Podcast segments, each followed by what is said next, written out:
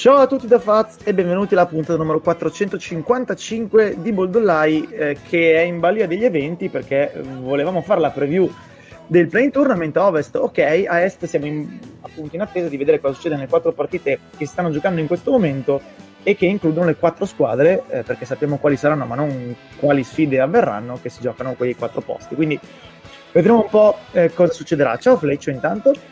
Ciao Faz, ciao a tutti. Ciao Nick. Buonasera a tutti.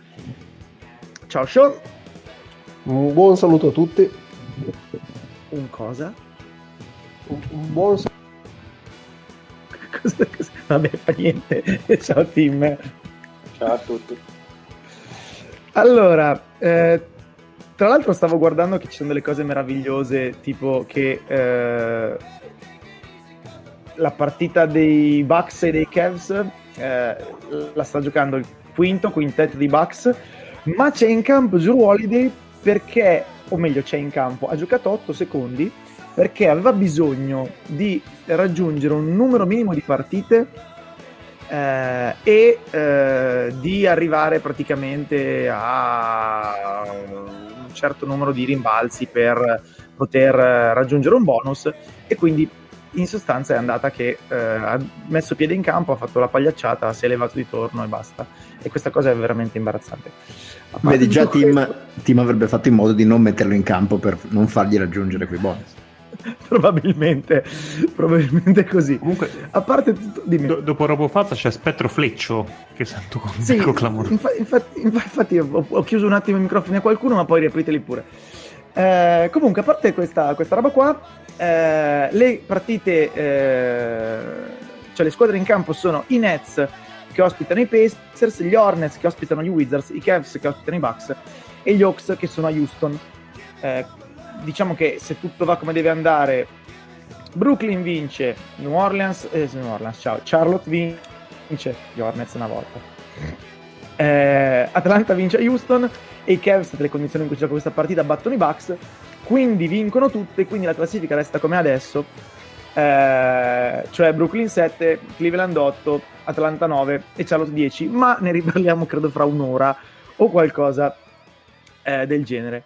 Eh, nel frattempo, prima ancora di passare al uh, play-in tournament a Ovest, che comunque è un argomento di, uh, di attualità interessante, ci mancherebbe altro, eh, ci tocca parlare dell'ultima squadra eh, a cui non abbiamo fatto il funerale, eh, perché ci siamo occupati prima dei Magic e dei Pistons, poi dei Thunder e dei Rockets, poi dei Kings e dei Blazers, poi dei Pacers, degli Wizards e dei Knicks, in assenza di show ci perdonerà, e manca una squadra a cui fare il funerale. eh, Fleccio, non so se... Ma eh, dipende dai punti di vista. Secondo me gli abbiamo fatto cinque mesi di funerali e nient'altro. E noi siamo stati anche educati, tra l'altro, a parlandone poco. Manca una squadra ecco. a cui fare il funerale e non, non i Lakers a questo giro. no, non esatto. A me... Ecco, I, i poteri forti hanno cassato Fleccio, molto bene. Ah, o o stavo simulando malamente per non parlarne. Sì, esatto, sta cosa che gli fa cadere la connessione quando si deve parlare dei Lakers che escono. È, co- è come la cosa che... Pronto? Sì. Prova, prova. Sì, sì prova, sì, prova, sì. prova, prego, prego. Penso prova, che sia la stessa prova. cosa che non ti fa venire in... Era un cavo U S B più che i poteri forti in questo caso. Cosa gli hai fatto al cavo U S B? E si è staccato dal microfono, molto semplicemente. Ma perché l'hai preso con perché... forza appena hai nominato i Lakers? E perché, perché, gestivo... perché gesticolavo nervosamente, questa è la, è la dura verità. Vabbè, il fatto che io gesticoli nervosamente anche a m- molti mesi di distanza dal momento in cui si è capito che non si eravate da nessuna parte rende un po' l'idea del, del clima che ci può essere attorno a questo funerale, neanche vichingo, funerale non so di, di pastori. Tra l'altro della uno dei podcast, credo di The Ringer, è stato chiamato questa settimana al funerale vichingo dei Lakers. Io ho riso molto perché siamo arrivati noi in anticipo di quattro anni su sta cosa, ma fa niente. Esatto, ah, già, io, già lo, been there, done that. Tipo il, il funerale ghanese dove c'era gente che balla solo con la bara. non, era niger- non era nigeriano, vabbè, non lo so. Fa niente. Sì, no, beh, rende un po' la cifra il fatto che Stanley Johnson eh, sia arrivato e abbia detto sì, comunque questi ultimi mesi sono stati, queste ultime settimane sono state un delirio, c'era veramente scarsa, scarso impegno, scarsa professionalità. Ecco, Stanley Johnson, eh, non Karl Malone o un, un veterano storico, uno che ecco, di, di N B A di alto livello ne ha, ne ha assaggiata veramente, veramente poca. Allora, fa- facciamo, facciamo così, facciamo così per, fa- per fare un po' d'ordine. Fleccio, questa eh, rientra nella tua, vabbè, in assoluto non lo so, ma tra le tre peggiori stagioni dei Lakers di tutti i tempi, secondo te? Sì, lascia stare le aspettative, poi ci arriviamo, in assoluto. Sì, sì, ampiamente, ampiamente. Ok. Ehm, come dire, il worst case scenario di inizio stagione era meno peggio di così? No, credo che il worst case di inizio stagione fosse il play-in. Non arrivare neanche okay. al play-in era, è sotto proprio il... Ma io credo no. nessuno ipotizzava nemmeno il play-in come worst case, dai. No, no, sono no, d'accordo, dici, ma... Sto... No, dici può stare, considerando l'hai fatto l'anno scorso, sì. Direi che worst case era... Eh, esatto, cioè, ma proprio worst, worst, worst. Sì, sì, sì, sì. Ok. Ok. Ehm, io faccio delle domande a caso, poi se qualcuno vengono in mente altre cose facciamole, giusto per non far parlare Fleccio un quarto d'ora, che tanto queste cose l'ha già detto un miliardo di volte. Ehm... Se togli, e questo poi è un discorso su cui torneremo fra, fra un po', se togli da quella maglia quei colori e quel nome, eh, LeBron è un All N B A? Cioè un giocatore che segna trenta punti a partita in poco più di metà delle partite in una squadra di merda? Ma sì, questo... Cioè se LeBron è sempre... Forse un altro giocatore no? Se, non so, De eh. Rosa no? Se è, Le, se è comunque LeBron secondo me sì. Perché okay. Perché... che è LeBron. Okay. Ma, eh, c'è, c'è anche il discorso di playmaking che non è secondario, cioè eh, ho visto su Reddit, mi sembra in settimana, il discorso che facevano di due anni fa, che Bradley Beal era leading scorer, non ha fatto l'N B A, l'anno della bolla, non ha fatto mm-hmm. l'N B A nonostante fosse leading mm-hmm. scorer, dice perché LeBron anche vincesse il, il, lo scoring title dovrebbe eh, essere un N B A, secondo me perché LeBron è un sistema offensivo. Cioè, i Lakers senza LeBron no, non sanno veramente come muovere il pallone, quindi c'è anche questa cosa qui, non è solo per segnare. Chiarissimo. Sì. Eh, il modo in cui LeBron eh, ha approcciato la seconda metà di questa stagione, cioè difesa, stile eh, non si toccano i morti, ma Kobe ultime stagioni, e gioco centro così metto insieme i numeri. Eh, come dire, è una grande macchia per citare dei sommi? No, secondo me no, perché insomma il gioco centro mh, più che un'idea sua, secondo me è stata un'idea di Vogel che stava abbastanza finendo le, le carte, se le ha giocate un po' tutte, e sul, sul, sulla tutta l'assenza di difesa mh, sì, è una colpa, non è una grande macchia, perché comunque anche difendendo per la sua vita non credo che sarebbe cambiato molto a livello di, di stagione dei Lakers, di, di cose serie, ecco.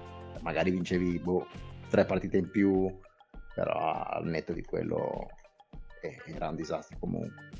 Ok, altre curiosità che avete de- di questo tipo? Eh, io io... Volevo... Vai, vai. No, io volevo capire da, da Fleccio come vede il, diciamo, la, la scusa che hanno usato praticamente tutti, in primis Anthony Davis, degli infortuni, perché poi abbiamo visto che in realtà altre squadre hanno avuto ben più infortuni, eh, però i play-in piuttosto che i play-off li, li fanno, li stanno facendo e ci andranno.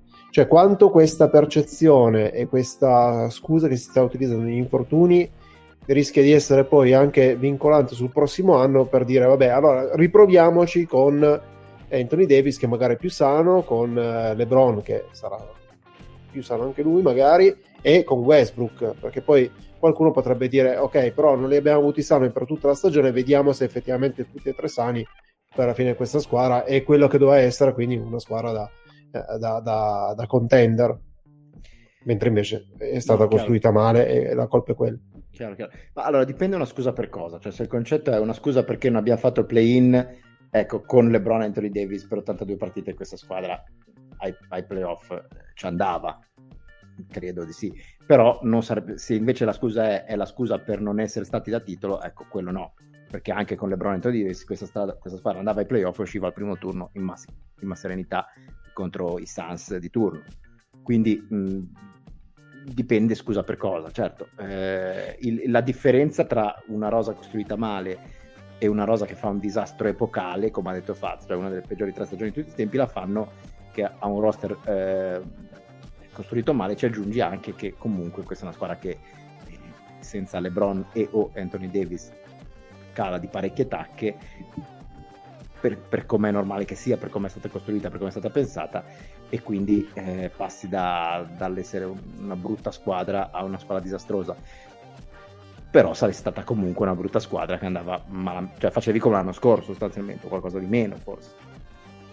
Però, Però... cioè, ottantadue partite di LeBron e Anthony Davis, in quale universo parallelo? E quello è un altro, è quello un altro discorso. Eh, chiaro, n- quello non solo quello, cioè, mi viene da dire, tu fai una squadra che è estremamente top heavy, perché tutti fondamentalmente il tuo cap è fatto da tre giocatori e il resto di accozzaglia. Il resto dell'accozzaglia la fai da gente molto molto vecchia o fisicamente dubbia, e poi tiri fuori la scuola degli infortuni. Cioè, secondo me l'infortunio lo, lo metti ampiamente in conto quando fai questo roster. Però chi ha tirato fuori gli infortuni? Io non ho Anthony mai Davis. Sentito... Eh, appunto, ma io non ho mai sentito Pelin... Pelinka non esiste. No, no, Pelinka l'hanno no, tumulato, è... credo. No, Anthony Davis perché parla di infortuni, cioè lo dovrebbe sapere anche lui. Anthony Davis, non... perché pa... Anthony Davis perché parla eh, in generale, cioè mi no, sembra per, uno altro, che cioè... ha una... Per... Ecco, cioè, cioè, considerando no, che è uno magari... che se rovescia il caffè salta due settimane di partite, mi sembra che parla anche parecchio. Sì, no, magari no, certo, non l'hanno detta, ma, magari non l'hanno detta in quei termini lì, ma hanno detto molte, molte, molte volte... Vedete, vedrete che a fine stagione, se siamo tutti sani, spaccheremo i culi a tutti. Che no, no, lui a fine stagione ha detto: eh, se non era per gli no, infortuni. No, no lui diceva non Davis, lui, lui diceva lui la dirigenza. La... Ah, no, no scusami, la dirigenza si può essere.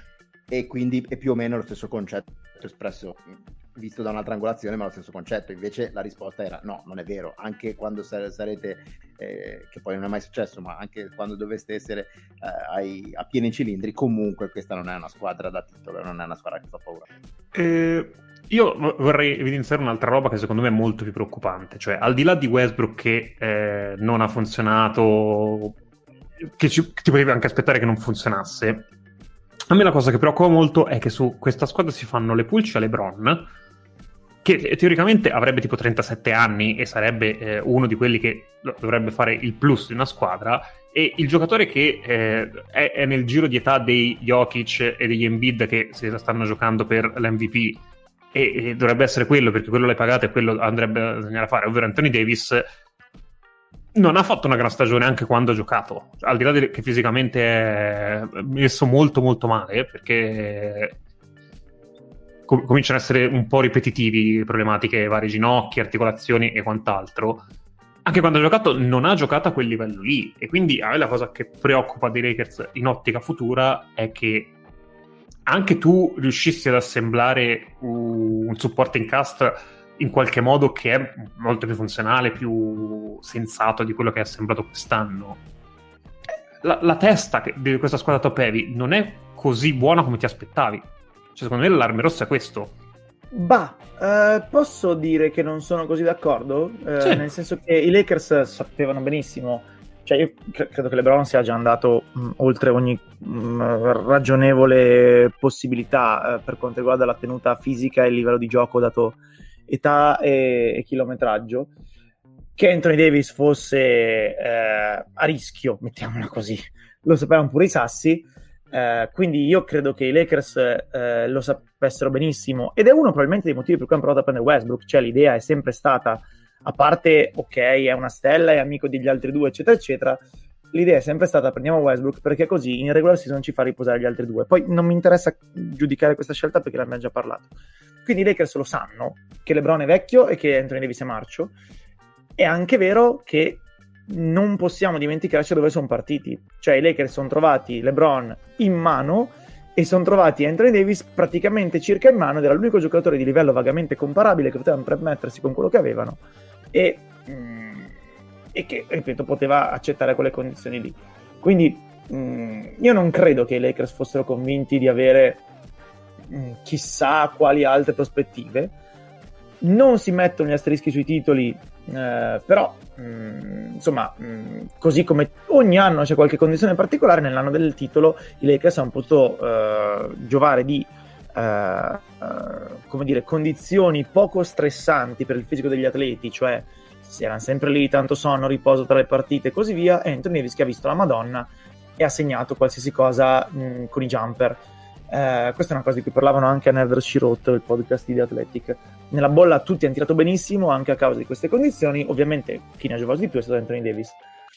Io quindi credo che i Lakers, dal punto di partenza di quattro cinque anni fa a trovarsi con un titolo, eh, e LeBron James e Anthony Davis la rifanno centottanta volte su centottanta, e eh, credo che tutto sommato l'aver preso la strada Westbrook invece della strada Kuzma, K C P e Buddy Hildo, chi diavolo rimaneva non mi ricordo più, sia stato ovviamente rilevante per trovarsi undicesimi e non settimi, ma nell'ottica di contender non sia così diversa, perché comunque dipendi sempre da Anthony Davis e da LeBron, e uno è marcio, l'altro ha trentasette anni.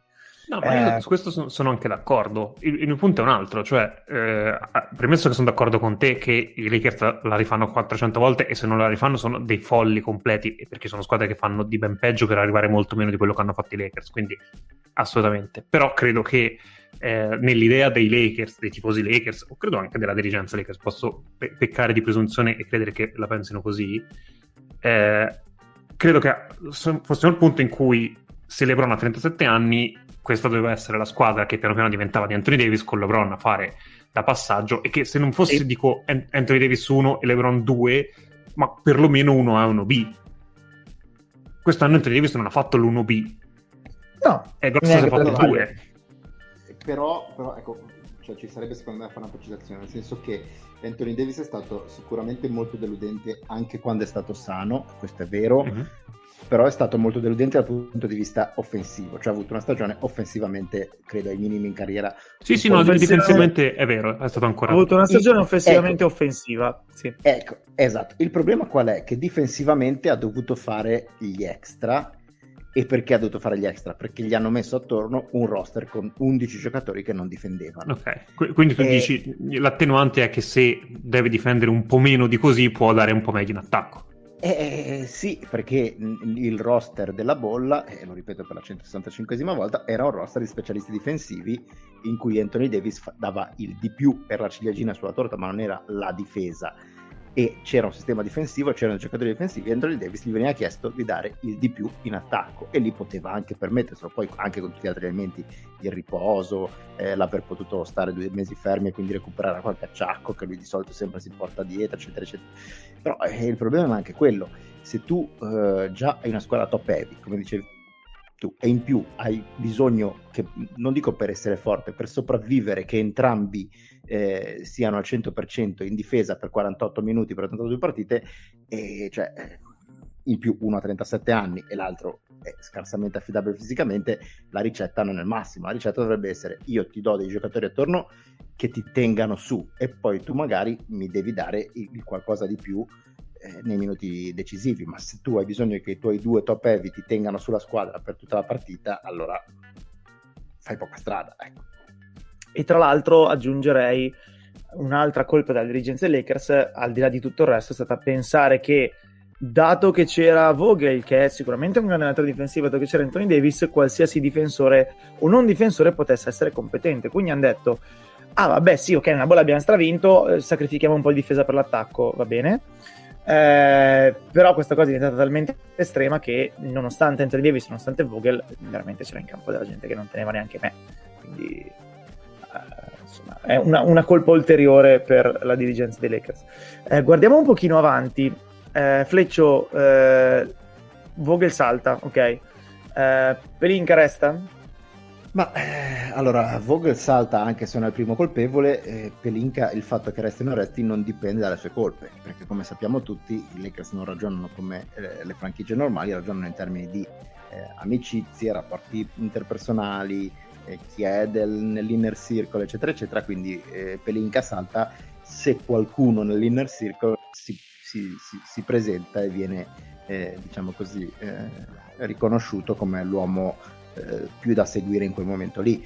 eh, e, e in questo, come dicevamo anche settimane scorse, il, il, il, ter- il nome terribile è, è quello di Rambis, eh, eh, se non eh, un, un ripresentarsi di Magic, che eh, già sta facendo eh, il giro delle sette chiese per, eh, per spiegare a tutti che lui aveva ragione, eccetera eccetera. fermo restando che ogni volta che ha detto qualcosa su questi Lakers ha provato le mosse più, più strampalate, vi compresa quella di Westbrook. Quindi eh, difficile dire se Pelinka salta, dovrebbe saltare se fossero eh, una franchigia normale, non solo una franchigia normale, quindi c'è anche la possibilità che non salti. Mentre no, Vogel ovviamente, cioè... essendo fuori dal, essendo eh, diciamo così un, un, una pedina senza, senza santi in paradiso, è saltato perché ha le sue colpe, per carità, ma sicuramente non è, nei, non è tra i primissimi colpevoli.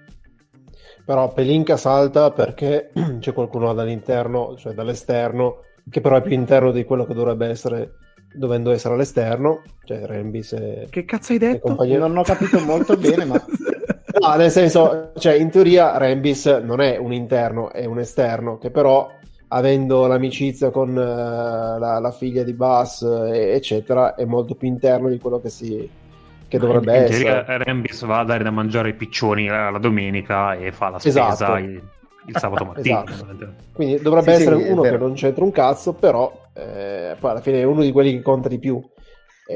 Però, Però cioè, provo, provo a riformulare show. Eh, il, il concetto di interno esterno nei Lakers è diverso a quello delle altre franchigie, perché ci sono eh, persone non tesserate che però sono interne alla famiglia Lakers e quindi eh, hanno un peso pur non essendo eh, diciamo così, esatto, e che stanno cercando di fare le scarpe a Pelinka, che secondo me tutto sommato non ha neanche tutte queste colpe, perché alla fine Pelinka quello che sta facendo, quello che ha fatto è cercare Beh, un po' di accontentare Eh, oh, secondo me Pelinka ha delle colpe, ma il problema è che Pelinka sì, è stato messo lì colpe, per il che... discorso, perché è amico di famiglia, perché cioè, era vicino a Kobe, Gini, eccetera eccetera.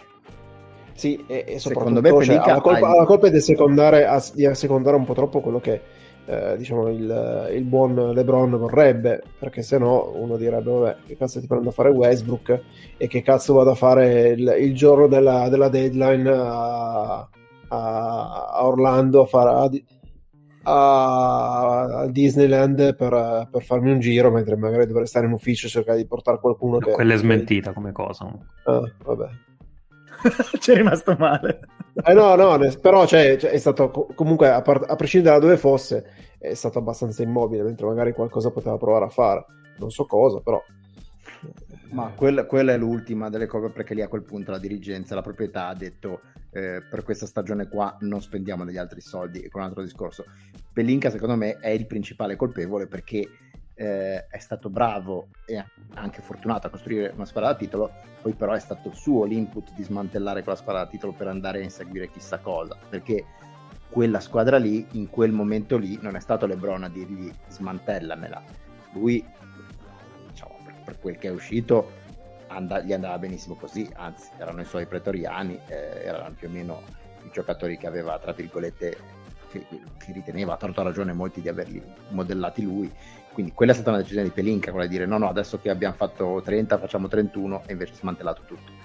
Detto questo sì, eh, è vero, Pelinka se ne dovrebbe andare, eh, come dicevo prima non è scontato che se ne vada, perché i ragionamenti dei Lakers sono diversi da quelli di tutta altra, da tutte le altre franchigie credo sportive, non, non N B A. Possibilità che Westbrook giochi un altro minuto in maglia Lakers? Ma credo zero, assolutamente, ma perché lui stesso cioè... però lui il, stesso il... implica che accetterebbe un buyout e... eh. Eh, secondo me la cosa è quella, cioè volontà che i Lakers vogliono fargli giocare un altro minuto è zero, però che ci riescano un altro paio di maniche, perché sinceramente quarantasette non stai a spendere quarantasette, quarantasette eh no, lo so che sono quarantasette, però ha senso andare a spendere degli asset per liberarsi di, di Westbrook? No, anche perché eh, in ogni caso eh, lo dicevamo nello spazio Twitter eh, l'altra mattina con Dario Costa, eh, anche nel miglior caso possibile i Lakers non guadagnerebbero flessibilità salariale, eh, perché comunque devi pigliarti trentacinque milioni indietro, qualcosa del genere. Quindi l'unica possibilità è fare uno scambio in cui tu i giocatori buoni li prendi nello scambio per Westbrook, ma non, cioè ci pigli quando va bene Ty Rozier e questa gente qua, quindi.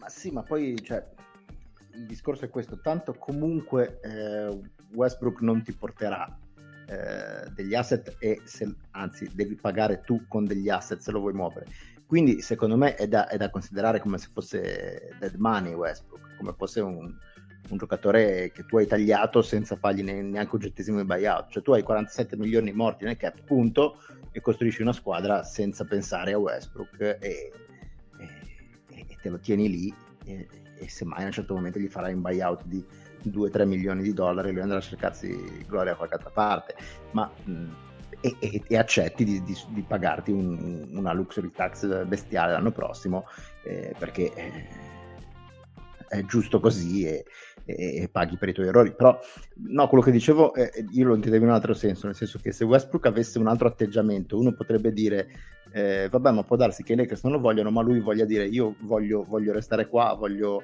eh, dimostrarvi che. Invece uno dei problemi di Westbrook è che sembra veramente non averne più voglia, ma non dei Lakers o di questa stagione, cioè non c'ha più voglia, appunto, e non ha nessuna intenzione di, di riabilitarsi, di Eh, di fare la, stag- la comeback season, non ne voglia, basta, è, è finita la sua carriera, e nelle interviste che fa, ma non da oggi, eh, mi sembra abbastanza chiaro. Va bene, eh, credo che mh, possiamo finire qua, non so Scio, se volevi aggiungere qualcosa, che ti ho visto. No, no, no, ok, perfetto, sono... No, era giusto dare uno spazio finale ai Lakers con delle cose magari che qui non avevamo mai detto, poi sono cose che se avete ascoltato Fleccio a Ervis Mara e altri spazi sapete già, ma insomma era giusto fare anche questa cosa e dare eh, lo, lo scenario. Eh, aggiornamenti dai campi, i Nets sono più quattordici sui Pacers, eh, poi per carità possono ancora suicidarsi, ma vabbè, gli Hawks sono più diciotto a Houston. Io, io lo voglio dire che in quella partita dei Nets e Pacers c'è Lance Stephenson che fa cose, a, a volte Cavs, pure di basket. I Cavs, i Cavs sono sessanta a trentacinque dopo diciotto minuti di basket eh, sui Bucks, con Kevin Love che ha ventitré punti in undici minuti. E gli Hornets invece stanno giocando una partita, perché le altre tre palesemente non sono partite, contro gli Wizards, ma sono in questo momento in vantaggio quarantasei a quaranta, quindi per adesso si confermerebbe eh, quella, quella roba là. Eh, e intanto eh, l'Italia del curling ha vinto un bronzo ai mondiali, così dato per fare dell'attualità, ehm... guidata, no, da, a parte. guidata da Amos Vamos Mosaner, uno dei suoi nomi migliori di esattamente, esattamente. Eh, tra le cose successe stasera, con l'assenza di Giannis, c'è anche che Embiid ha vinto lo scoring title eh, del primo centro a vincerlo dopo Shaq, e del primo centro dopo quaranta anni a segnare trenta punti di media. Vabbè, ma come, eh... come con l'assenza di, di Giannis? Cioè deve segnare ottantotto punti Giannis per vincere lo scoring title. Eh sì, però stando fuori è certificato che... Sì, eh, va bene, insomma, ma dai... Eh, fa niente, fa niente. L'ha vinto ufficialmente all'inizio della partita e non alla fine. Tra l'altro in questa partita, se Giannis avesse giocato, avrebbe potuto magari segnarne pure novanta, dato come stanno giocando sta partita le due sì, squadre, ma questo vero, è un altro però. discorso. Questo è un altro discorso. Ehm... Inizierei parlando delle due partite di play-in a Ovest che sono già definite, quindi eh, sappiamo già quali partite giocher- quali squadre giocheranno e dove. La prima partita sarà la sfida tra eh, i Pelicans, tra l'altro non mi ricordo il calendario, quale delle due viene prima, vabbè, non è importante. Comunque sarà la partita tra eh, i Timberwolves e i Clippers a Minneapolis, con in palio il settimo posto, quindi la squadra che vincerà questo Uh, questo scontro andrà contro i Memphis Grizzlies, che sono certi già ora, quando parliamo noi, di essere secondi, quindi Memphis Minnesota o Memphis Los Angeles Clippers al primo turno. L'altra partita invece sarà tra i Pelicans e gli Spurs a New Orleans, per definire chi andrà a sfidare la perdente della partita precedente. Inizierei team eh, da quest'ultima, eh, quindi io tra l'altro non so in che condizioni fisiche sia DeJounte Murray, che un po' non gioca, quindi team, co- come vedi la partita tra gli Spurs e i Pelicans eh, che sarà boh, lunedì, martedì, non mi ricordo più, forse martedì? Uh, no, no, non c'è molto ottimismo uh, uh, per quanto riguarda uh, diciamo il, il risultato a San Antonio. La, la voglia era quella di eh, e francamente mi hanno anche stupito, come come la maggior parte degli osservatori, questo rush finale che onestamente mi ha fatto luccicare gli occhi, e ha già individuato il problema principale, che sono quelle di una condizione eh, poco promettente per quanto riguarda Murray. Sembra che per la partita si abbia arruolato magari con i cerotti. ehm La cosa sorprendente è che oggettivamente è una squadra abbastanza, per quanto sia strano dirlo, ehm, nuova. Sanatoria gioca da un mese e mezzo, due, con giochi, con uno spirito, con eh, delle gerarchie che sono completamente diverse rispetto a quella a cui ci aveva abituato. Ne avevo accennato l'altra puntata che la cessione di, di White ha aperto un tappo, è stata positiva per, per Boston, ma molto positiva anche per noi, perché effettivamente eh, molti giocatori sono andati, hanno fatto il, il salto in avanti, hanno avuto più spazio, e Pop ha smesso di allenare come avrebbe dovuto e ha cominciato ad allenare di gusto. Quindi sono viste cose che normalmente sono due anni che non si vedono. Uh, non, non vi dico del, degli accenni al Beautiful Game perché oggettivamente troppo, però una voglia di provare, innovare, e soprattutto uh, la, un feroce, uh, una feroce ricerca dell'aggiustamento. Una partita contro Golden State sono più o meno entrati nella partita e usciti nel, nel giro di cinque dieci minuti più volte, e questo probabilmente è quello che ci dovremo aspettare nella partita che arriverà. Eh, non, non lo sa nemmeno San Antonio, francamente, qual è il suo limite in questo momento. Mm, se è un buon limite, sicuramente i Pelicans questi sono alla portata, più che altro perché dall'altra parte sono una delle squadre più disfunzionali, per quanto stranamente efficace, che abbiamo visto dall'altra parte. San Antonio mi sembra un filino più forte, onestamente, di, di, dei Pelicans che ho visto fin qui. Il problema è fisico e di pura esperienza, nel senso che Eh, temo che il McCollum della situazione eh, se li mangia i, il primo e gli altri ragazzini. Detto questo, francamente mi tolgo il cappello, perché nelle ultime tre settimane probabilmente è stata la squadra più Spurs degli ultimi quattro cinque anni.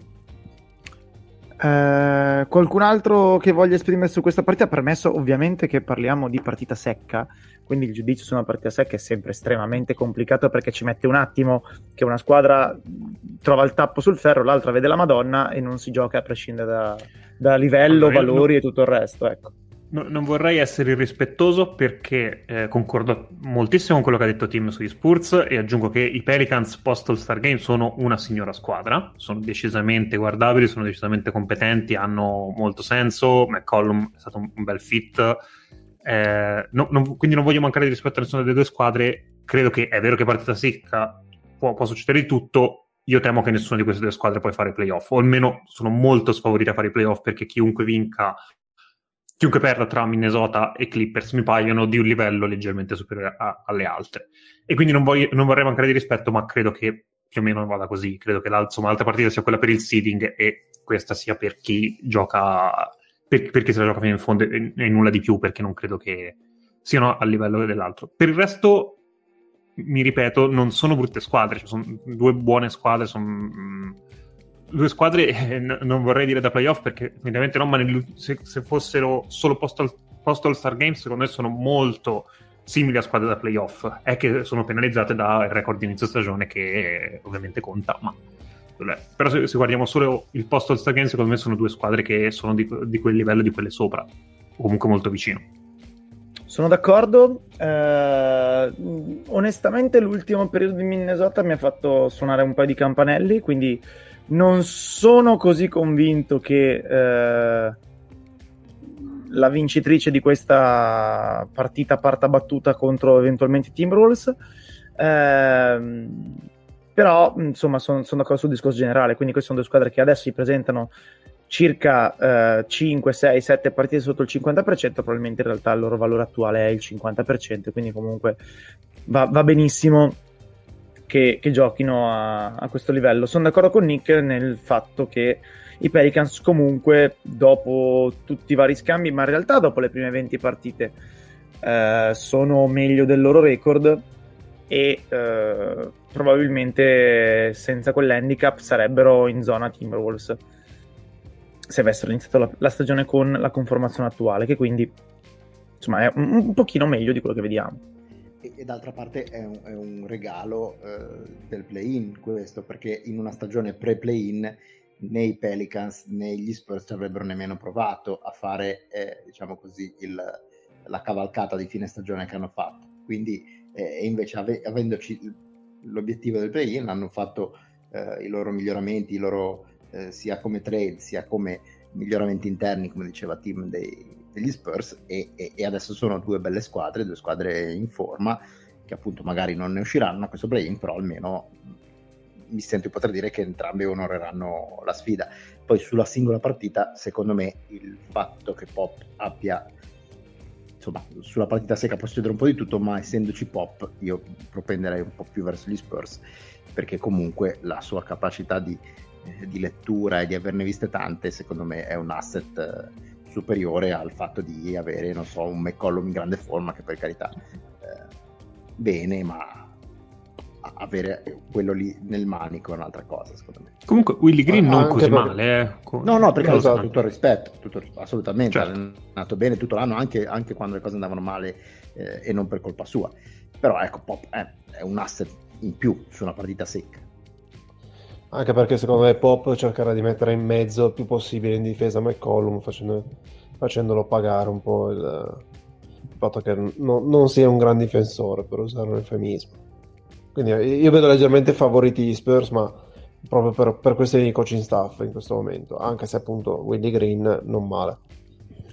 Assolutamente. Eh, non chiedo pronostici perché mi sembra veramente, ripeto, ridicolo parlare su una partita secca tra due squadre sostanzialmente pari.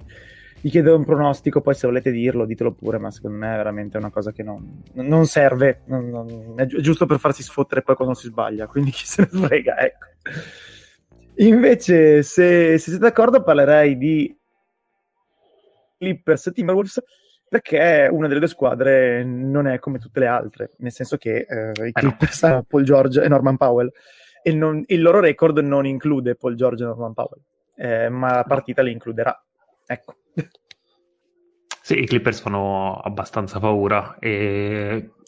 cioè, si parla del play-in ad est dove ci sono i Nets che scombussano le carte. A me non sembra che il livello dei Clippers sia minore a quello dei Nets, anzi mi sembra che come per molte cose siano anche più, più spaventosi, cioè comunque sono una squadra che è arrivata lì con quelle assenze, quindi fondamentalmente i loro giocatori offensivi erano Reggie Jackson, eh, Mann, eh, Markieff, Ma, o comunque Morgan, no, mi ricordo Mar- Mar- Mar- Mar- Mar- Marcus.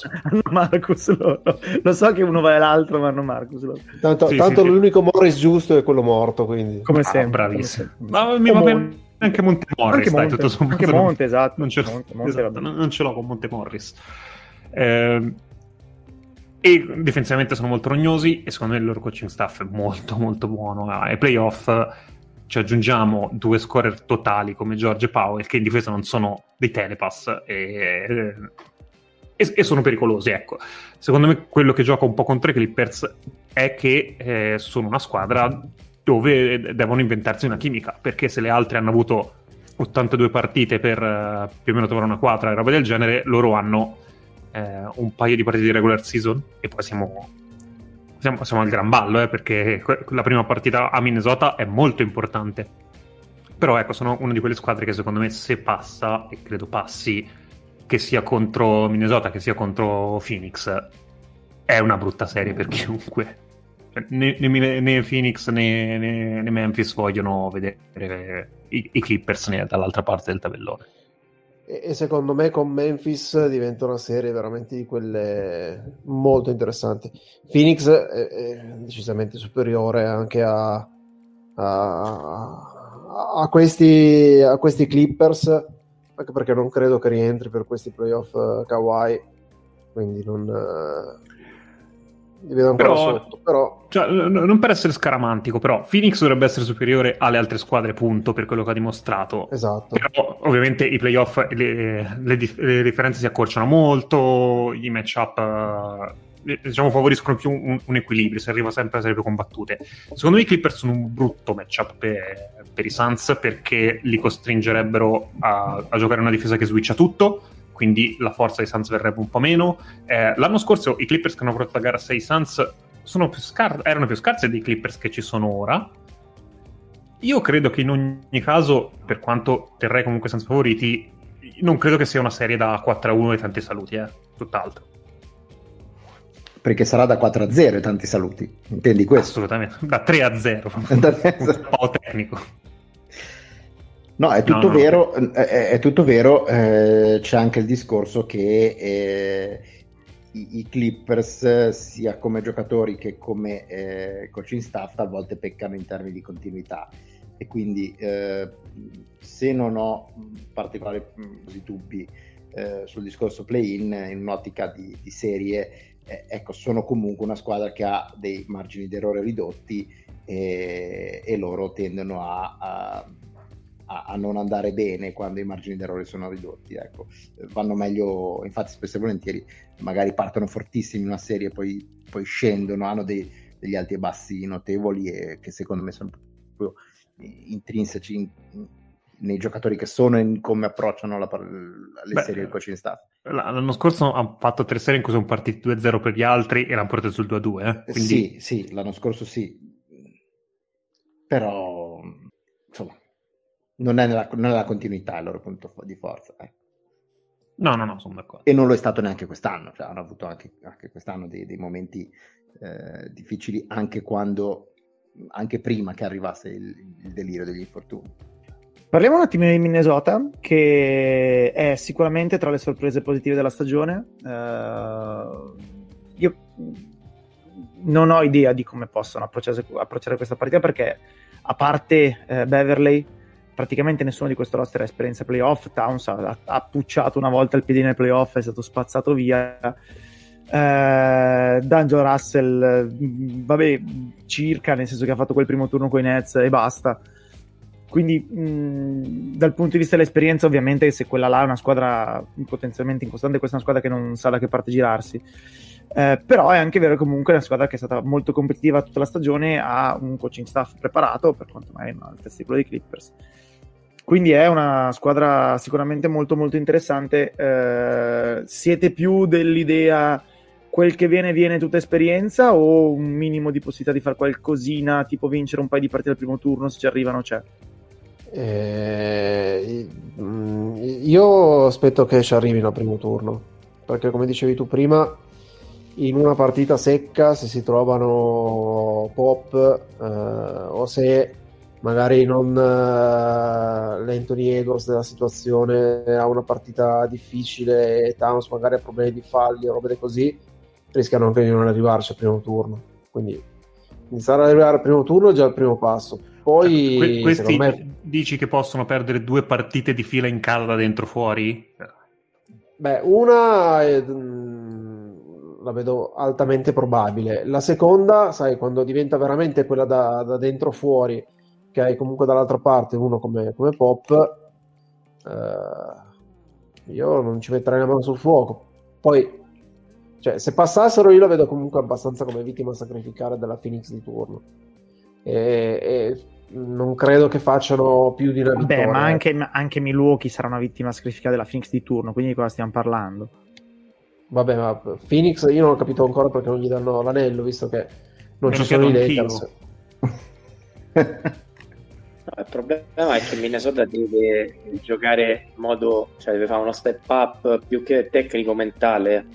In una partita che ho visto un po' più da vicino, eh, quella del centoventisette a ventuno, centoventuno con San Antonio, che insomma contava parecchio, non ricordo se era il sette o l'otto aprile, insomma comunque giocata veramente poco fa. E eh, è stato sorprendente come San Antonio rischiava di vincerla eh, con dei mezzucci eh, sinceramente eh, che, che io non avrei nemmeno tentato, cioè nel momento in cui San Antonio è andata critica con Towns eh, praticamente a livello di frustrazione è andato completamente fuori di testa, ha preso un tecnico, ha rischiato di essere mandato via un paio di volte. eh, È impressionante come da un punto di vista mentale siano ancora apparentemente i vecchi di Wolves, cioè una squadra che inizio anno, se non ci, sc- ci ricordiamo, erano partiti come una dei peggiori assembramenti in N B A con la speranza di voltare pagina, ma non eravamo niente sicuri di quello che sarebbe successo. Per cui mh, se tecnicamente, cioè, e in più hanno vinto con un Anthony Edwards che onestamente non, non, non so quanto replicabile. Eh, la mia impressione è che ci abbiano un po' la pancia piena. Spero di sbagliarmi perché sono una bella squadra da vedere, però ecco, io, io magari Towns ne fa sessanta la mia partita utile, però l'impressione che ho io è che siano più fragili delle altre per quanto più forti. Secondo me invece, fermo restando che sono mh, più fragili delle altre, però secondo me come approccio invece non, non avranno la, pan- la pancia piena e saranno anche, anzi abbastanza carichi, abbastanza aggressivi, anche perché alla fine della fiera eh, è facile dire eh, è tutta esperienza, poi ci penseremo gli anni prossimi, ma in realtà quest'Ovest è una bella occasione obiettivamente, perché quest'anno, parliamoci chiaro, l'Ovest è decimato, al netto dei Suns tutte le altre squadre, non c'è nessuna squadra che ti possa far dire oddio questa mi fa paura, in un'ottica di dire squadre veramente da titolo N B A col, con la T maiuscola, quindi è anche un'occasione da cogliere. Se tu invece hai imbroccato la stagione in cui eh, la chimica l'hai trovata, eh, le, le, le certezze tecniche l'hai trovate, eh, comunque le cose iniziano a girare nel, nel senso giusto, secondo me bisogna, bisogna battere il ferro finché è caldo, perché se l'approcci con eh, vabbè qui facciamo esperienza poi vediamo gli anni prossimi, ecco, se gli anni prossimi ritorna certo un Ovest standard in cui ci sono tre corazzate, eh, minimo tre corazzate, e eh, tu dove vai? Ti schianti sulle corazzate. Chiarissimo, quindi qua mi sembra di capire che siamo tutti abbastanza invece dalla parte dei, dei Clippers, sempre parlando di partita secca e tutto il resto, quel che è ragionevole eccetera eccetera. Diciamo che in una serie a sette tra queste due forse prendo i Clippers, la metterei così, nell'ipotetica serie sette che non avverrà mai, tra queste due prenderei certo i Clippers. Sì, esatto. Beh, mentre non è vero, in finale fila- forse no, forse in finale di conference secca può avvenire.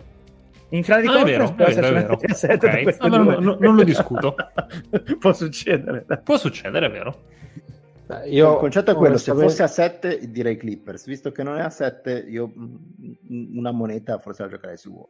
Io invece mi continuo a giocare anche in partita secca, poi è chiaro che la partita secca il pronostico vale un po' quello che vale, però mi sento di dire che i Clippers sono più, sono più strutturati dei, dei, di Minnesota per, per, per, per poter vincere questo turno, poi ripeto, partita secca eh, può capitare di tutto, però va bene, eh, nuovo aggiornamento dai campi, eh, direi che eh, le vittorie di Hawks, Cavs e Nets non sono in discussione, quindi quella degli Hornets è abbastanza irrilevante, quindi possiamo osare dopo fare anche la preview del play-in dell'Est grazie a chi e, ha mandato in campo certa giust, gente. Giusto per eh, co- sì. completezza, eh, do le quote che dà cinquecentotrentotto per le partite di play-in dell'Ovest. Sì, bravo. Eh, I Timberwolves sono favoriti di tre punti e mezzo o sessantaquattro percento di win probability, quindi due su tre la dovrebbero vincere i Timberwolves.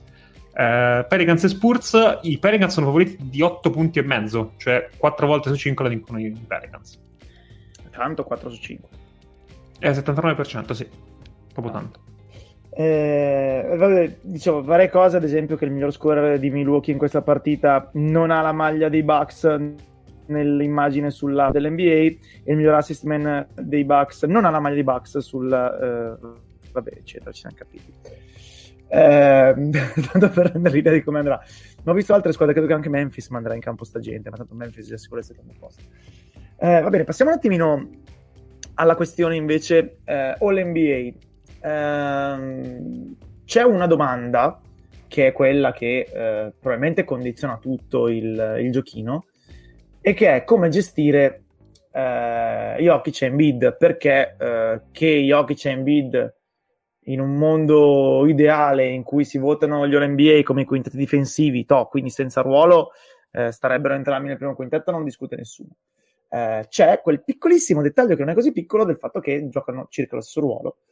Eh, e quindi ci sono tre... Mh, diciamo tre punti di vista, secondo me, poi vabbè le sfumature chi se ne frega, ma i tre punti di vista principali sono: uno, sì, l'N B A mi permette di metterlo ala, poi parlo delle, po- delle potenziali implicazioni di questa cosa, quindi li metto entrambi. B, eh, giocano centro, quindi per me eh, sono centro.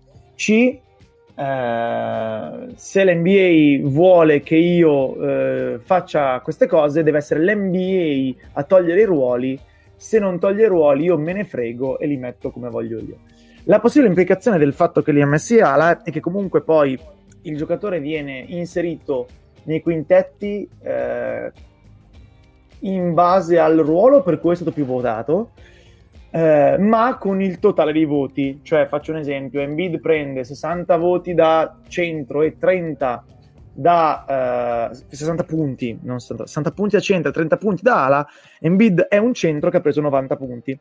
Jokic prende quaranta punti da ala e trentacinque da centro, Jokic è un'ala che ha preso settantacinque punti, e quindi poi possono venire delle, delle storture di questo tipo.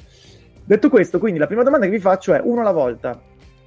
Eh, Fleccio, tu metti sia Jokic che Embiid nel primo quintetto o no? Solo sì o no per adesso? Sì. Nick? Sì, me ne danno la possibilità. Ciao. Sì, anche se è un po' una forzatura. Timme? Sì, dai. Ok, quindi tutti abbiamo sia Jokic che Embiid, premesso che, ripeto, è praticamente impossibile per il modo in cui verranno fatte le votazioni che finiscono entrambi, ma non ce ne frega un cazzo, stiamo facendo i nostri, quindi va bene. Eh, Embiid e Jokic. Giannis ovviamente credo che sia un lock per tutti, giusto? Assolutamente. Ok. Vorrei anche vedere. Quindi ci sono da sistemare i due ruoli di guardia. Nick, io farei iniziare te, perché secondo me quello che dici tu di un certo giocatore può essere indicativo. Chi voterei io? Eh sì. Eh, Booker e Doncic. Perfetto. Fleccio? Io metterei Booker e già. Show? Ah, premesso, eh... Jamorant, Jamorant finirà con tipo cinquantasei partite, che sono quelle di Kevin Durant, grosso modo, giusto per fare contesto. Eh, bu- Booker, e Gio- eh, Booker e Doncic anch'io. Dime?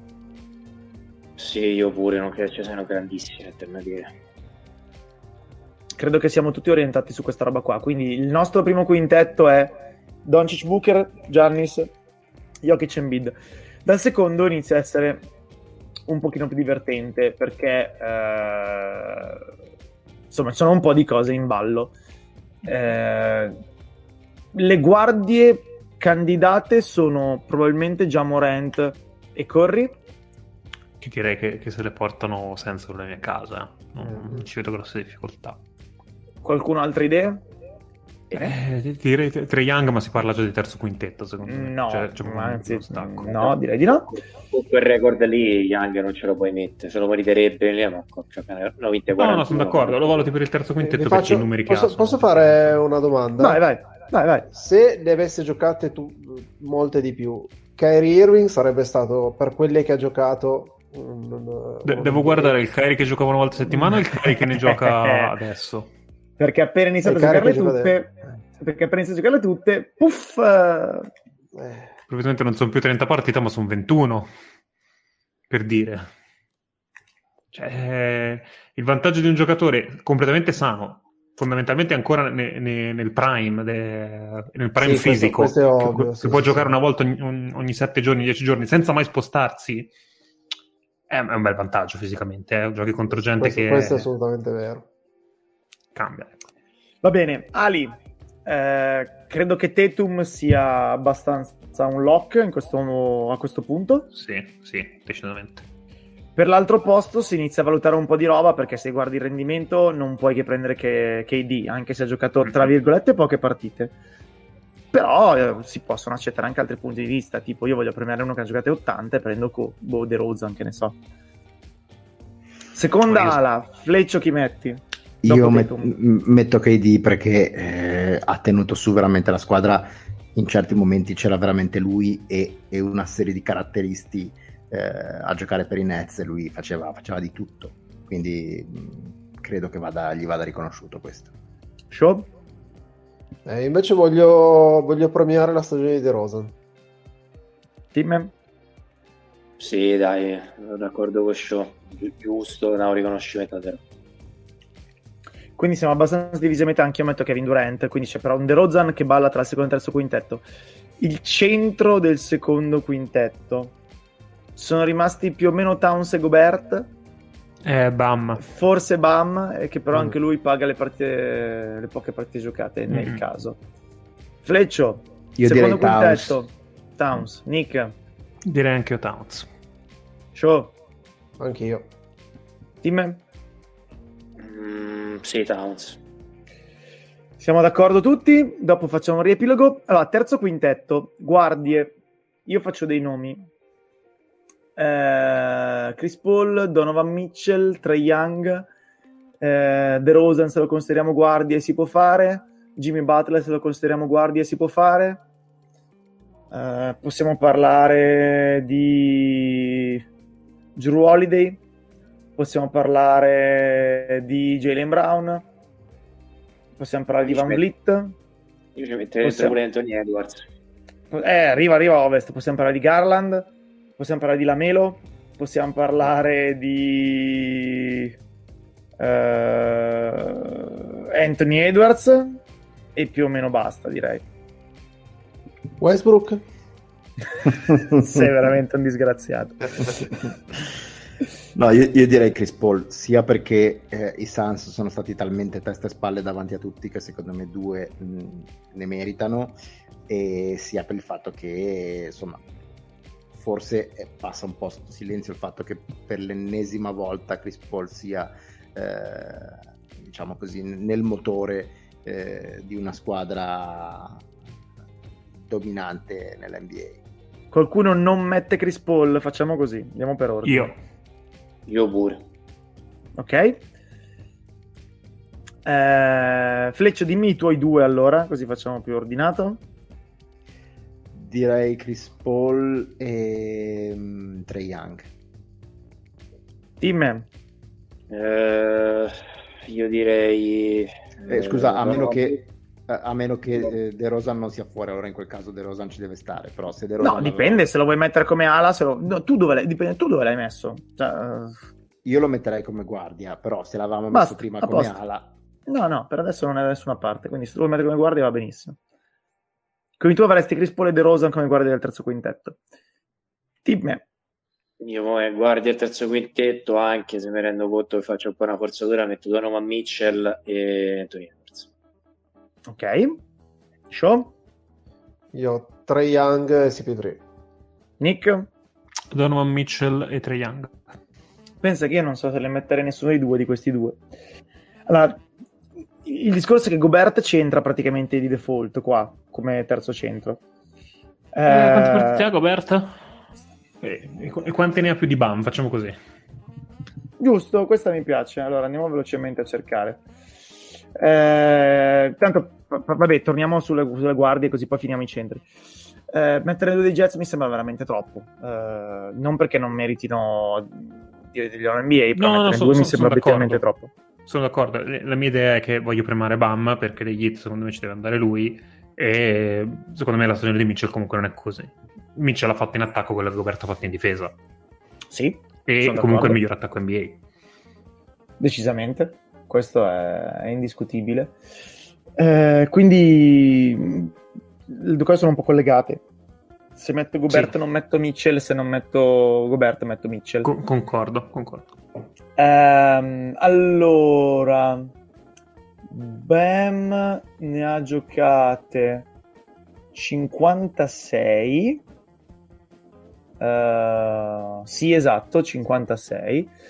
E invece Gobert ne ha giocate sessantacinque, non sono pochissime. Eh, no, sono dieci in più praticamente. Non mm. sono pochissime, non sono pochissime.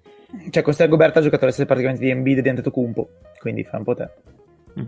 Sì. Quindi secondo me è un altro livello. Ehm, poi ci sarebbero anche le robe super hipster, tipo valutare Jarrett Allen, Mobley, eccetera, mi sembra un prestino. No. Quindi torniamo, torniamo alle guardie del terzo quintetto. Io tra Mitchell e Trae Young premierei Mitchell. Eh, non metto DeRozan perché comunque eventuali ali aggiuntive eh, le premio ancora meno di, di Mitchell e di Trae Young, quindi metterei Mitchell alla fine. Comunque credo che tre di noi abbiano Chris Paul, eh, tre o quattro di noi abbiano Mitchell, tre o quattro di noi abbiano Trae Young, quindi più o meno sono questi tre candidati, poi ognuno valuti quello che preferisce. Come ali...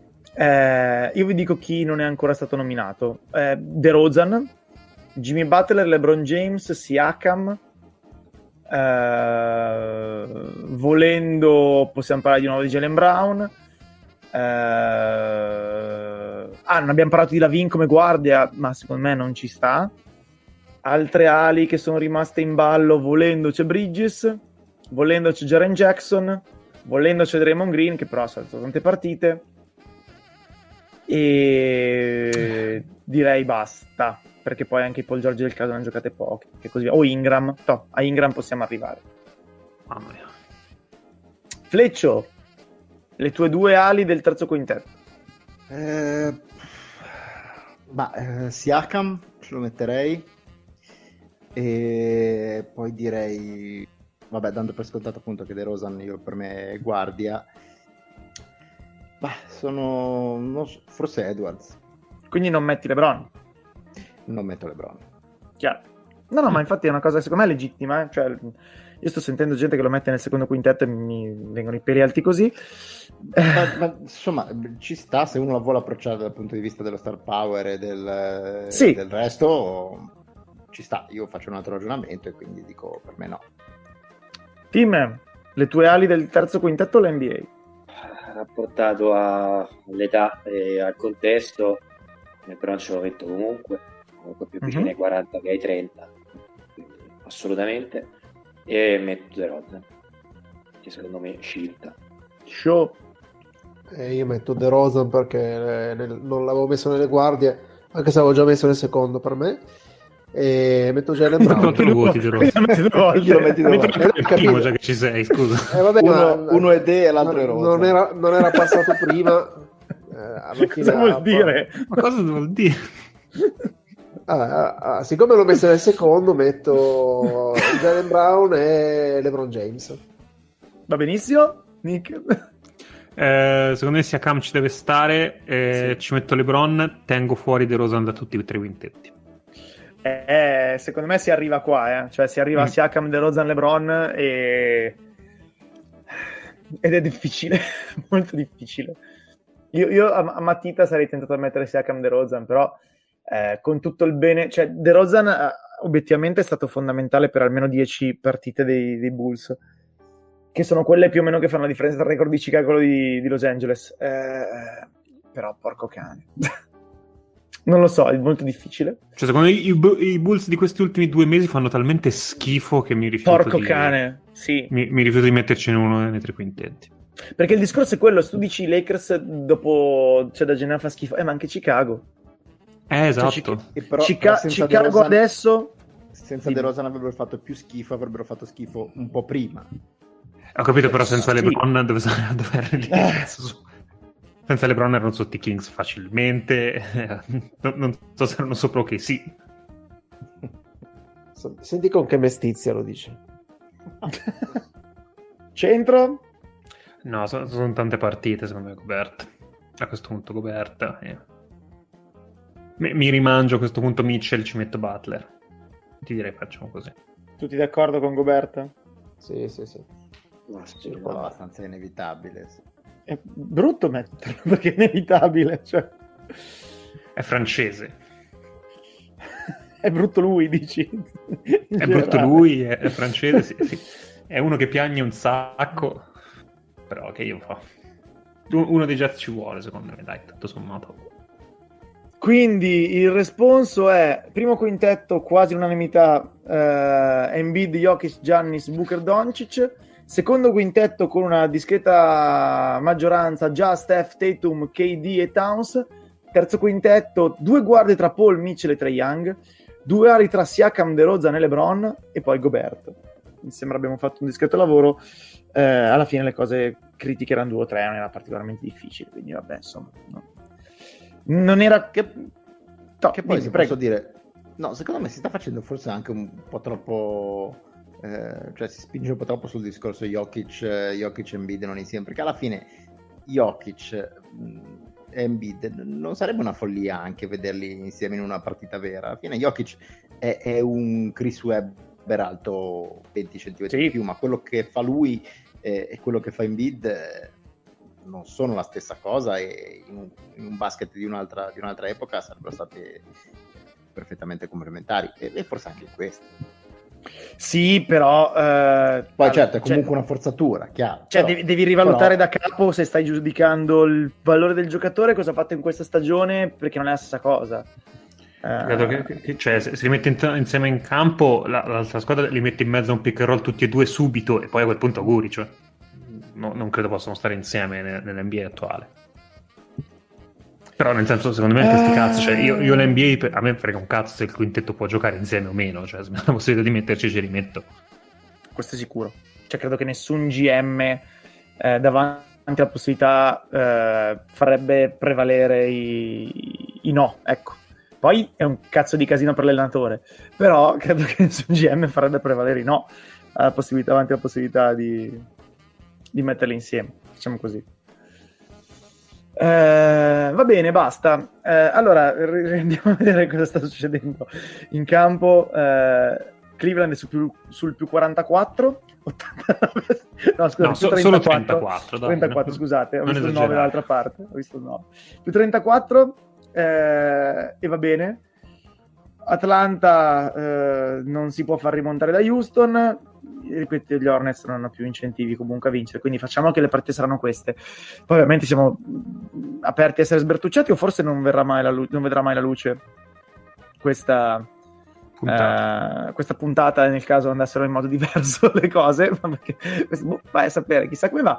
Quindi la partita per eh, diciamo il ripescaggio del play-in sarà tra eh, gli Atlanta Hawks ad Atlanta e gli Charlotte Hornets. Eh, Atlanta è...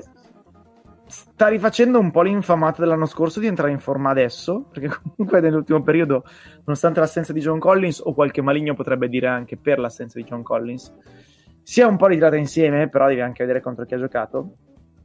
Eh, Charlotte secondo me è una delle squadre meno pronosticabili in partita secca dell'intera N B A, e poi vabbè contro quei forti magari perde, però contro una pari livello eh, la partita di Charlotte dipende troppo, veramente troppo, dalla percentuale al tiro di sta gente qua, e quindi mi, mi sembra abbastanza impronosticabile eh, questa, questa, questa sfida tra gli Hawks e gli Hornets. Sì, gli Hornets sono impronosticabili, io gli Hawks non li vorrei mai affrontare in partita secca, sinceramente. Cioè, se, se è la serata in cui, eh, che ne so, Trae Young ne fa quarantacinque o, o Herter ne fa trenta, cioè, boh, sono veramente pericolosi. Sono son, son fastidiosi, sono pericolosi, non credo che arrivino in fondo come l'anno scorso perché sono molto più corti quest'anno come roster. Po, po, poche più, pochi più giocatori, no, non credo arrivino così tanto in fondo come hanno fatto l'anno scorso, però secondo me dal play-in potrebbero uscirne questi, eh? Sono particolarmente fastidiosi. No, beh, come l'anno scorso mi sembra abbastanza improbabile, cioè dovrebbero beccare veramente delle sculate epiche per, per vincere due turni più, cioè vincere due volte il play-in più due turni playoff, eh, quindi no, lì non ci arriviamo, eh, però, però possono sicuramente, ecco, un, un ottavo seed non lo escludo per loro, ecco. no, no, no, sono d'accordo.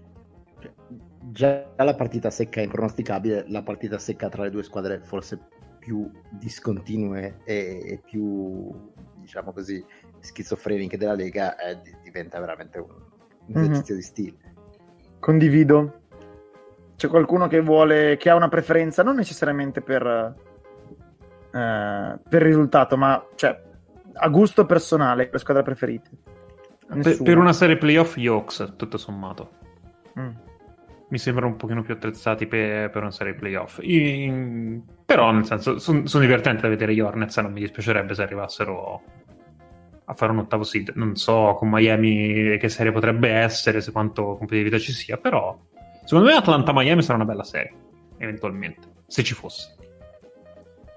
Io vorrei vedere Charlotte, perché voglio vedere la Melo ai playoff come se la cava. Ci sta.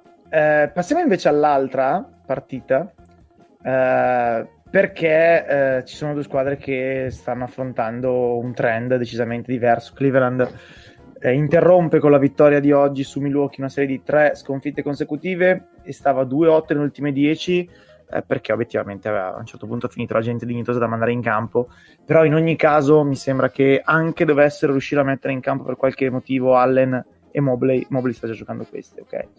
Eh, ovviamente n- non sono più nelle condizioni fantastiche di qualche settimana fa.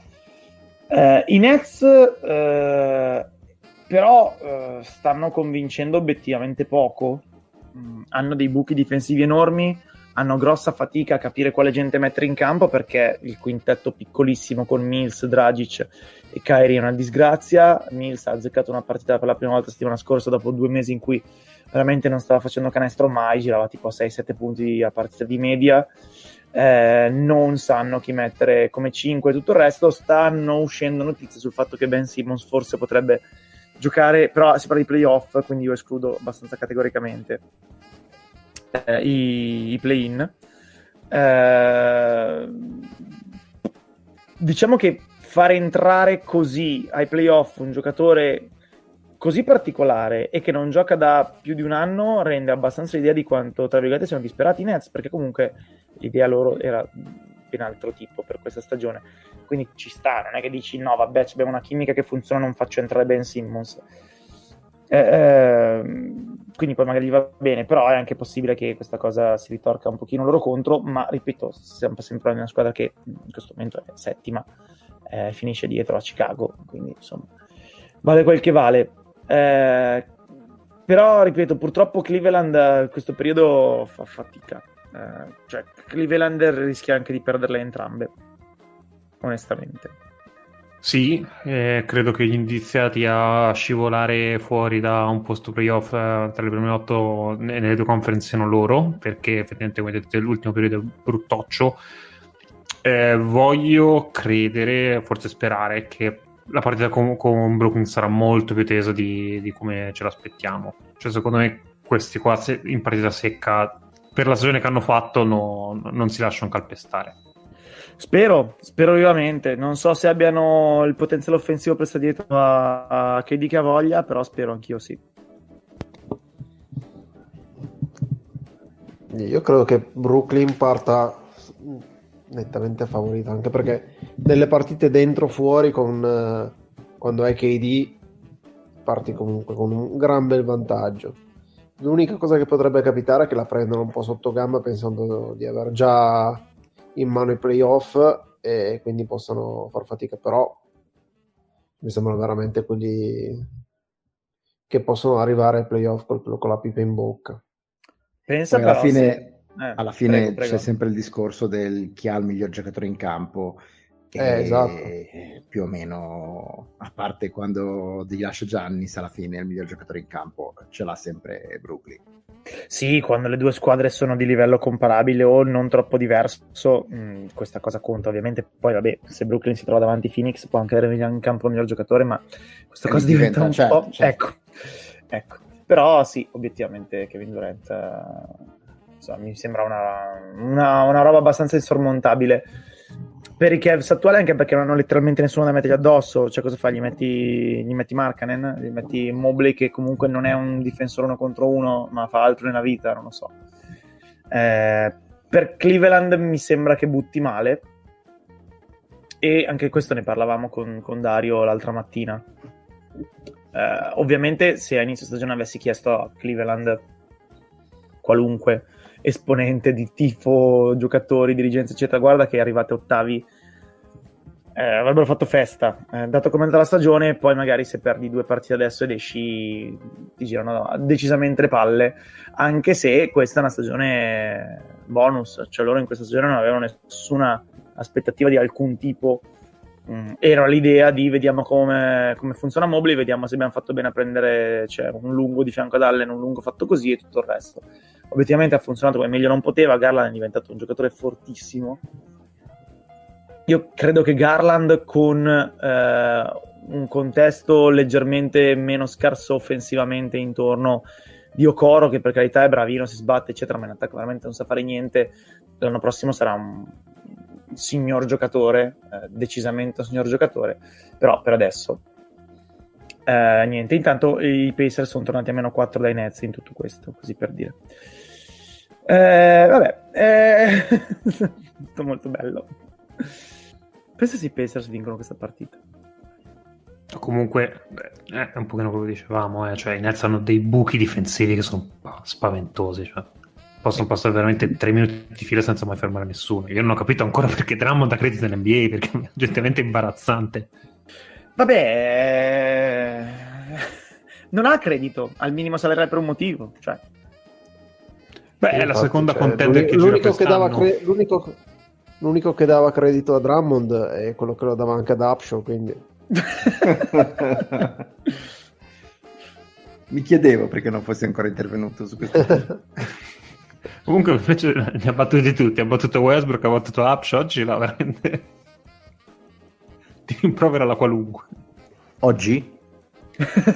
Sì, Par- vabbè, pardon. C- certo, Gio- giornata lunga anni. Seco- secondo me se, se, se facessimo un, Meno uno. un test di quante volte è stato detto a show, ma non in questa, in generale, in qualche trasmissione, credo che ci sia show e poi i parenti stretti di Upshaw, eh. Comunque meno uno. E... eh? No, è, appunto, la difesa di, di Brooklyn. No, vabbè, ma non è vero, cioè Drummond, allora, Drummond è alla seconda contender perché era palese che loro volessero levargli alla prima, cioè perché loro hanno detto giustamente: se noi vi lasciamo con DeAndre Jordan e Millsap come, come cambi di Embiid, state messi peggio che se vi, lanciamo, se vi lasciamo Drummond, quindi pigliamo Drummond. Eh, ma, ma che hanno preso Drummond. Eh, ho capito, ma pure loro c'avevano DeAndre Jordan e Millsap, non è che ci hai capito. Anche quello, però. Eh. E, e comunque anche i Rockets hanno fatto parziali sette a zero e sono quasi vicini. No, non è vero, loro non sono vicini. Loro no, vicini no, però. Vabbè, la, eh, la quindi... più elettrizzante squadra scarsa di sempre, i Rockets. I Rockets, sì, sì. Li sì, portano sì. nel cuore. Tra... Dimmi chi sta facendo il cinquantello comunque Lane Stephenson. No, sta facendo cose però. Io la riassumerei così, la partita di Lane Stephenson. Sta facendo casino come al solito. Vabbè, quello. cinque assist. Io citerei, no, sarebbe... odio chi prende in giro i cani, ecco. cinque assist, che credo abbia palleggiato il pallone tipo novecento volte per fare questi cinque assist. Sì, vabbè, ha anche fatto ottantadue passaggi con idea di fare assist, ne sono usciti cinque, però vabbè. Comunque Embiid e Harden non giocheranno, stanno uscendo le, le varie cose di Shams, eccetera, eccetera. E credo che Kevin Durant adesso è a dodici punti, dieci assist, però due su dieci al tiro, quindi questo non lo sta aiutando. E l'unica altra cosa era una domanda che ci ha fatto Federico, che segue spesso anche gli spazi del mattino, e ci dice: riprendo un argomento di cui avevo già chiesto qualche mese fa e di cui avevate, avevate trattato in preview. Alla luce del fatto che Miami chiude al primo posto nonostante Adebayo venticinque, Butler ventiquattro, eh, Lauri diciotto, Erro quindici, vabbè, ora di Pro ne parliamo, eccetera, abbiamo perso un sacco di partite. Eh, possiamo dire che gli Heat eh, arrivano alla post-season con la squadra più in salute e più riposata? Che ha ragione, avevamo bro. accennato esatto, ha ragione finito, bro all'inizio certo. stagione, quando diceva che avrebbero fatto tanto time management. Hanno fatto vera- veramente parecchio, e ciononostante sono arrivati in, in cima ad est. Allora, secondo me c'è, c'è un concetto che va un po' a pregiudizio, secondo me va un, un po' smontato. Cioè, allora, un giocatore che è infortunato non è detto che si riposa. Cioè, un giocatore che è infortunato mm-hmm. deve recuperare la condizione fisica, deve magari fare riabilitazione, fisioterapia, quello che è.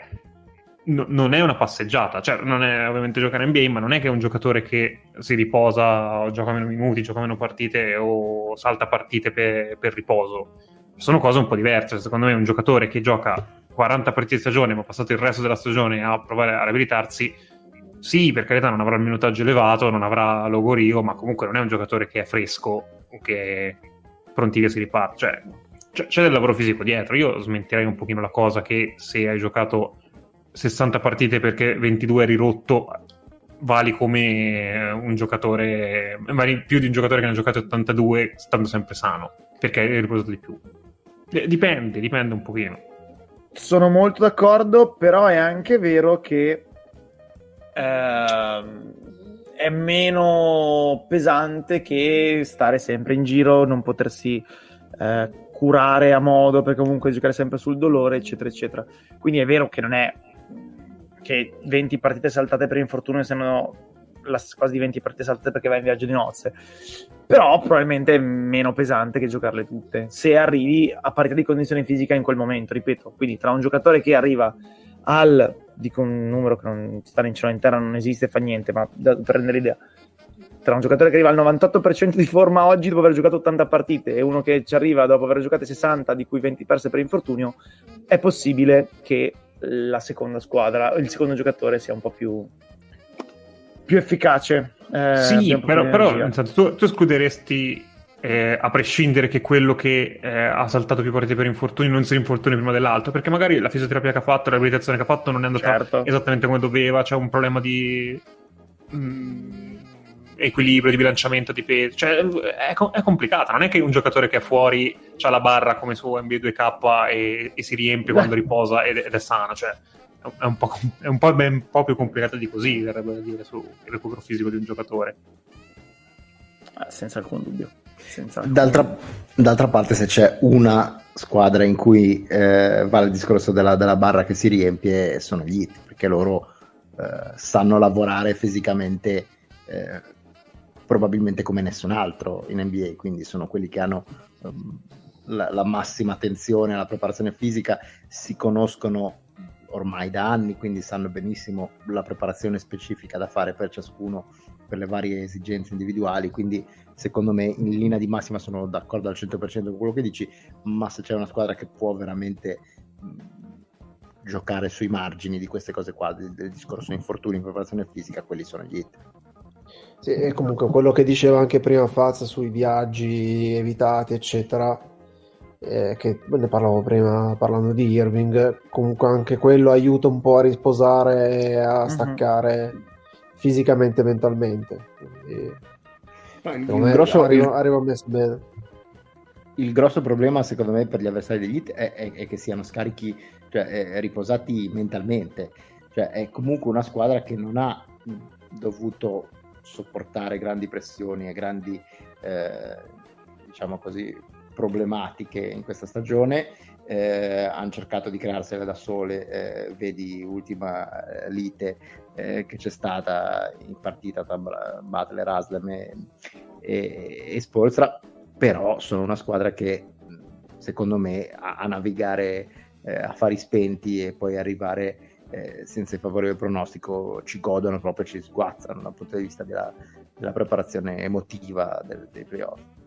Va bene. Eh, mentre anche i Rockets eh, cercano di rendere più interessante questa cosa, eh, in caso di vittoria dei Rockets credo che eh, finirebbe Hornets eh, e vittoria degli Hornets sarebbe Hornets nove e Hawks dieci, forse, non so, mi sono perso, non mi interessa, e quindi è possibile, come ha scritto Hollinger, che gli Hawks finiscano a giocare il play in tournament in trasferta per colpa di Sengun, sei assist, il più forte veramente di sempre, e basta. Confermo. Confermi che è il più forte? Confermo il più forte di Snap. E quindi vabbè, eh, non ho idea di cosa verrà di questa puntata, magari ne troverete un pezzo in meno di quello che abbiamo registrato, perché è più bello così. Eh, ci sentiamo ovviamente domenica prossima, magari facciamo una diretta per essere un pochino più sul pezzo con i playoff, che sennò ci perdiamo un po' troppe cose. Domenica prossima è pure Pasqua. Eh, tra l'altro dobbiamo capire anche come organizzarci questa cosa. E d- qualcuno di noi muore e risuscita? Sì, magari per tre giorni non ci siamo. Ah, sì, okay. Sì. Possibile, possibile, possibile. Vabbè, basta. Quindi daremo notizie sui nostri prossimi appuntamenti. O magari scappiamo e non. E poi magari c'è da sapere. Quello beh, mi sembra estremamente probabile. Quello è estremamente probabile. Ma c'è Isaiah Thomas in N B A ancora? Sì, a voglia. Che cazzo ci fa? Certo, e c'è. Non c'entra Pasqua nel suo caso, ecco, no, non è resuscitato. No, no. Ma spero fac- faccia l'agnello Pasqua lui. Guarda, non, non so come commentarla questa cosa, va bene così. No, non abbiamo parlato, abbiamo parlato di forma fisica, non abbiamo menzionato Zion, però eh. un po' mi spiace. E anche lui l'agnello, ecco, magari. eh... Secondo me è un po' meno peggio di come sembra, ma comunque non va bene. Me, me la cavo così. No, un po' Faccio... meno peggio, cazzo, sembra Adinolfi. No, dai, non esageriamo. Non è, non è vero, non è vero. È grosso di spalle e di culo, non di pancia, dai, su. Ha le ossa grosse. Quello è indiscutibile. No, è grosso sicuramente. Io fa- saluto tantissimo quelli che, dicevo, quelli che dicevano che stava già allenandosi cinque contro cinque, forse tornava per i playoff. Probabilmente palo, mi viene da dire, perché non, non, non credo proprio, però sì, non, non va ancora bene. No, non va così male come si canta, ma non va, non va manco bene. Comunque Bruce Brown sta provando a salvare la stagione di Nets. mentre un altro, un altro paio di suoi compagni stiano sabotandola. Vabbè. Come ci aspettavamo, peraltro. Come ci aspettavamo, esatto. E casualmente Cari si è appena preso un backdoor. Vabbè, ma fa niente. E eh, pari così. Eh, eh, appunto, esatto. Esatto, esatto, per quello. Vabbè, basta. Eh, se volete commentiamo il possesso in cui i Pacers passano in vantaggio sui, sui Nets, perché K D ha appena sbagliato un tiro, c'è Barton in punta. Pot- potrei anche fare un commento dove dovrei sapere chi sono i giocatori Pacers in campo, però quindi non, Beh, eh, in realtà, cioè, Haliburton e Hill li conosciamo, cioè, sono anche quelli sì, buoni. Anche, anche, anche D J McConnell, certo. Sì, esatto. Però ha detto quelli buoni. Vabbè, non fa così schifo McConnell. Eh, invece niente, purtroppo niente vantaggio per i Pacers, stanno sbagliando. Nonostante tiro pulitissimo di Hill. esatto, esatto. Però... esatto. Ba- basta, Fini- finiamo sta cosa, basta, segna Cari, finisce tutto, esatto, basta lì. Ciao team. Ciao a tutti. Ciao show. Ciao a tutti e buona Pasqua. Così, un augurio di simpatia, non si capisce perché. Ciao Fleccio. Eh. Una persona cortese. Ciao a tutti. Ciao, chi manca? Nick, ciao. Ciao, vi auguro di fare gli agnelli a Pasqua allora. No, e non eh, se, se vi guardate intorno e non capite chi è l'agnello, vuol dire che c'è anche da farsi alla prossima. I'm a picker, I'm a grinner, I'm a lover and I'm a sinner. I play my music in the sun. I'm a joker, I'm a smoker, I'm a midnight toker. I get my loving on